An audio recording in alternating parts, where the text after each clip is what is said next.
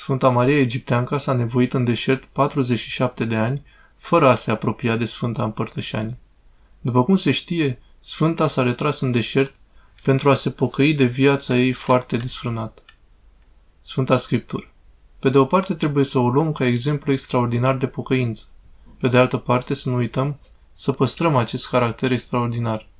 Nu ne vom abține de la Sfânta Împărtășanie și nu ne vom împărtăși fără binecuvântarea duhovnicului nostru în fața căruia ne vom cerceta pe noi înșine în taina spovedanii.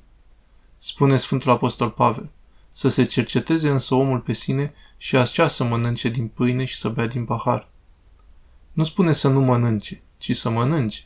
Dar cel ce mănâncă și bea cu nevrednicie, o sândă își mănâncă și bea, nesocotind trupul Domnului.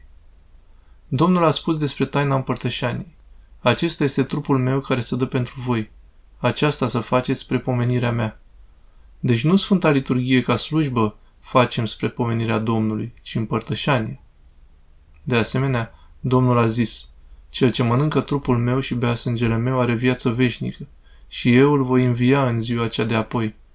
Trupul meu este adevărata mâncare și sângele meu adevărata băutură. Cel ce mănâncă trupul meu și bea sângele meu rămâne întru mine și eu întru el. Aici trebuie accentuat că ceea ce este tradus prin cel ce mănâncă este de fapt un singur cuvânt, otrogon, care este participiul activ al verbului a mânca. Deci ar fi trebuit tradus cu mâncătorul. La fel și cel ce bea sângele meu ar fi tradus cu băutorul. Însă desigur că aceste participii nu sună bine în traducere.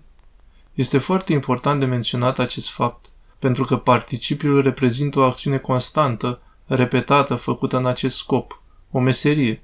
De exemplu, dacă ne măturăm camera, nu suntem măturători de meserie. Dacă mai cărpăm niște lemne pentru sobă, nu suntem tăietori de meserie. Sfânta Liturghie De asemenea, Sfânta Liturghie nu face parte din slujbele de slăvire a lui Dumnezeu, din cele șapte laude. Chiar dacă prin Sfânta Liturghie Dumnezeu se slăvește ca niciun de altundeva. Liturgia face parte din categoria slujbelor cu scop precis. Botez, nuntă, mormântare.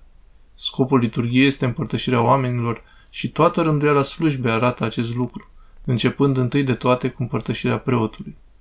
Dacă nu se împărtășește nimeni la liturghie, este ca și cum am face slujba botezului și nu am botezat pe nimeni, sau slujba mormântării și am lăsat mortul afară.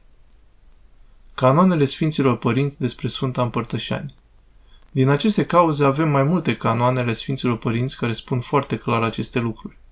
Canonul nou apostolic. Toți credincioșii care intră în biserică și ascultă scripturile, dar nu rămân la rugăciune, slujbă și la Sfânta Împărtășanie, aceia trebuie să se afurisească, ca făcând neorânduială în biserică. Canonul 2 Antiohia Toți cei ce intră în biserică și ascultă Sfintele Scripturi, dar nu participă la rugăciune împreună cu poporul, sau se feresc de participare la Sfânta Euharistie potrivit oarecărei nerânduieli, aceștia să se lepede din biserică până când nu se vor mărturisi și nu vor arăta roduri de pocăință și atunci rugându-se vor putea primi iertare. Canonul 80 Trulan Dacă vreun episcop, prezbiter ori diacon sau dintre cei numărați în cler, în clerul inferior, sau vreun laic, de n-ar avea nicio nevoie prea grea ca să lipsească mai multă vreme de la biserica lui, ci fiind, petrecând în cetate, nu ar merge la biserică trei zile de duminică în trei săptămâni, de ar fi cleric să se catelisească, iar de ar fi laic să fie îndepărtat de la împărtășire, de la comuniune, afurisit. Pe baza celor menționate mai sus, biserica astăzi a adoptat practica împărtășirii duminicale, practică ce este cea mai potrivită pentru turma de Hristos iubitoare, acest lucru presupunând o viață duhovnicească activă, incluzând, bineînțeles, povedania al duhovnic. Sfânta Împărtășanie rară, de exemplu de patru ori pe an, este străină de Duhul Ortodoxiei și experiența arată că duce la banalizare și formalism, excluzând asceza pregătitoare Sfintei Împărtășani. În vremuri extraordinare, de exemplu epidemii, preotul poate să împărtășească în pridvorul bisericii sau chiar mergând acasă la oameni cu împărtășania pentru bolnavi, ținând seama și de normele de protecție necesare și de faptul că Sfintele Taine nu pot transmite boli dăunătoare oamenilor pentru care s-a jertfit Hristos.